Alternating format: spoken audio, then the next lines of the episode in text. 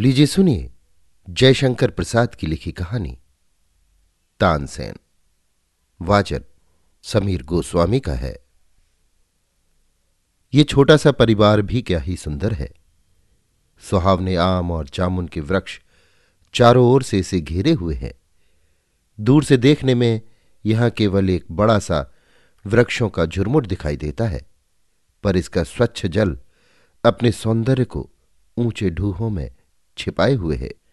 कठोर हृदयाधरणी के वक्ष स्थल में ये छोटा सा करुणा कुंड बड़ी सावधानी से प्रकृति ने छिपा रखा है। संध्या हो चली है। विहंग कुल कोमल कलरव करते हुए अपने अपने नीड़ की ओर लौटने लगे हैं। अंधकार अपना आगमन सूचित कराता हुआ वृक्षों के ऊँचे टहनियों के कोमल किसलयों को धुंधले रंग का बना रहा है। पर सूर्य की अंतिम किरणें अभी अपना स्थान नहीं छोड़ना चाहती हैं। वे हवा के झोंकों से हटाई जाने पर भी अंधकार के अधिकार का विरोध करती हुई सूर्यदेव की उंगलियों की तरह हिल रही हैं। संध्या हो गई कोकिट बोल उठा। एक सुंदर कोमल कंठ से निकली हुई रसीली तान ने उसे भी चुप कर दिया। मनोहर स्वर लहरी उस सरोवर तीर से उठकर तट के सब वृक्षों को कुंजरित करने लगी। मधुर मलयानिल ताड़ित, जल लहरी उस स्वर के ताल पर नाचने लगी। हर एक पत्ता ताल देने लगा। अद्भुत आनंद का समावेश था।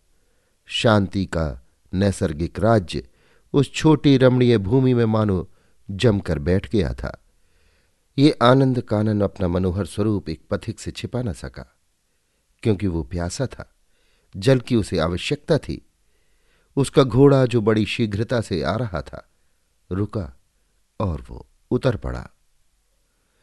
पथिक बड़े वेग से अश्व से उतरा, पर वो भी स्तब्ध खड़ा हो गया, क्योंकि उसको भी उसी स्वर लहरी ने मंत्रमुग्ध फड़ी की तरह बना दिया। मृगयाशील पथिक क्लांत था, वृक्ष के सहारे खड़ा हो गया।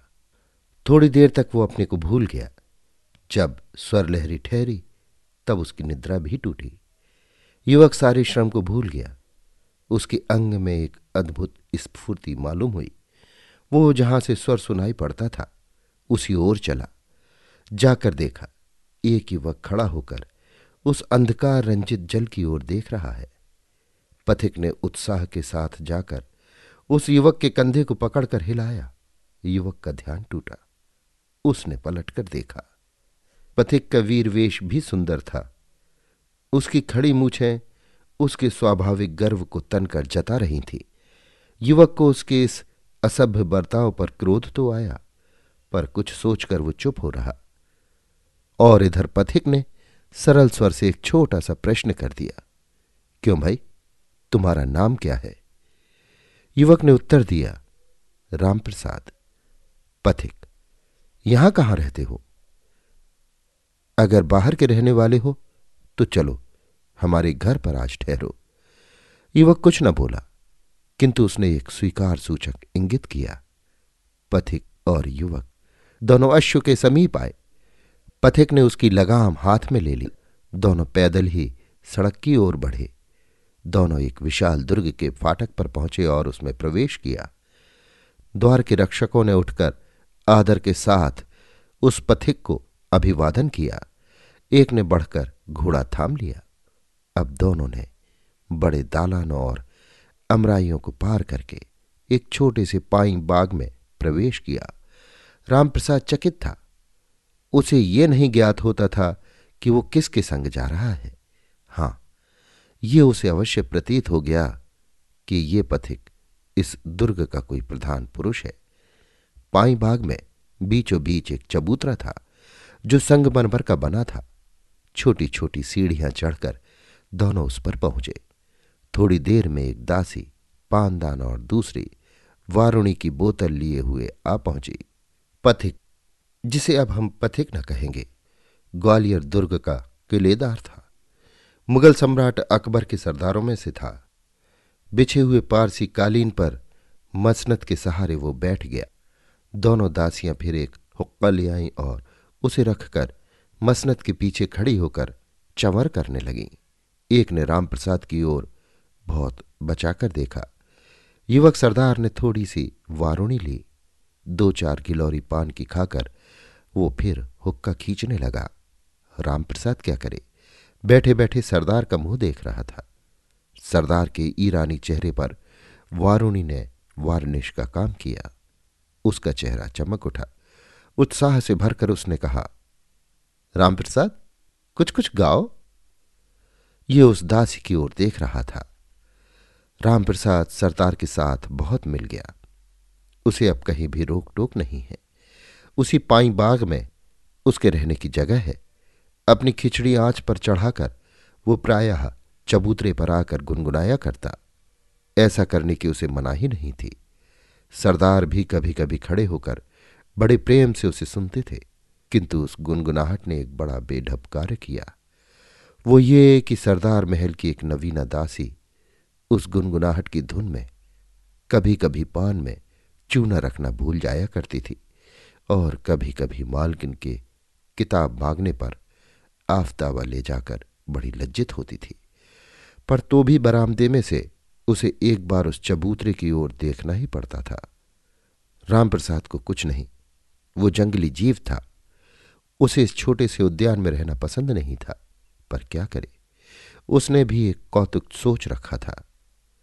जब उसके स्वर में मुग्ध होकर कोई अपने कार में च्युत हो जाता, तब उसे बड़ा आनंद मिलता। सरदार अपने कार्य में व्यस्त रहते थे।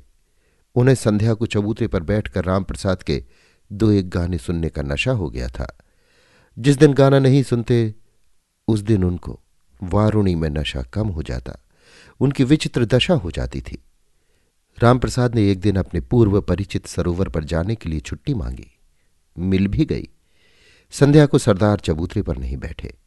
महल में चले गए। उनकी स्त्री ने कहा, आज आप उदास क्यों हैं? सरदार, रामप्रसाद के गाने में मुझे बड़ा ही सुख मिलता है। सरदार पत्नी, क्या आपका रामप्रसाद इतना अच्छा गाता है जो उसके बिना आपको चैन नहीं? मेरी समझ में मेरी बांदी उससे अच्छा गा सकती है। सरदार हंसकर। भला उसका नाम क्या है? सरदार पत्नी। वही सौसन, जिसे मैं दहली से खरीद कर ले आई हूँ। सरदार, क्या खूब! अजी उसको तो मैं रोज देखता हूँ। वो गाना जानती होती तो क्या मैं आज तक सुन न सकता?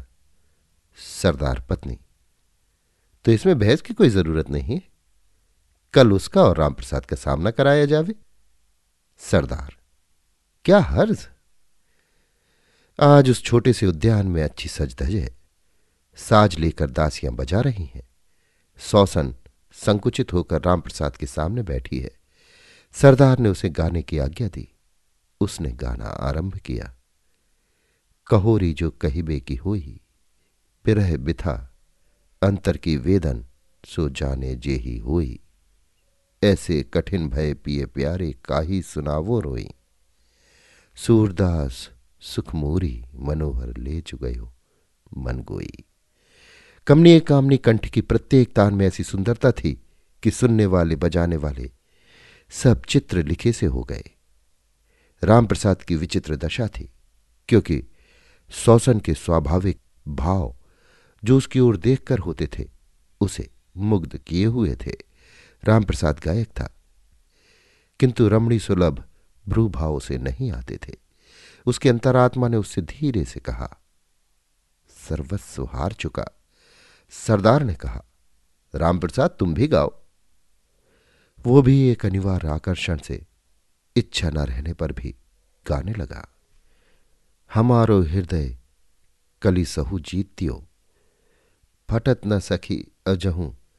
उही आशा बरिस दिवस पर बीत्यो, हमहू समुझी पर्यो नीके कर, ये आशा तनु रीत्यो।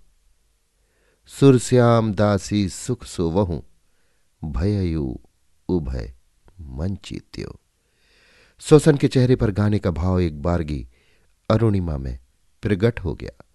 रामप्रसाद ने ऐसे करुण स्वर से इस पद को गाया कि दोनों मुग्ध हो गए। सरदार ने देखा कि मेरी जीत हुई। प्रसन्न होकर बोला, रामप्रसाद, जो इच्छा हो मांग लो। ये सुनकर सरदार पत्नी के यहाँ से एक बांधी आई और स्वसन से बोली, बेगम ने कहा है कि तुम्हें भी जो मांगना हो, हमसे मांग लो। रामप्रसाद ने थोड़ी देर तक कुछ न कहा। जब दूसरी बार सरदार ने मांगने को कहा, तब उसका चेहरा कुछ अस्वाभाविक सा हो उठा। वो विक्षिप्त स्वर से बोल उठा यदि आप अपनी बात पर दृढ़ हो तो सौसन मुझे दे दीजिए।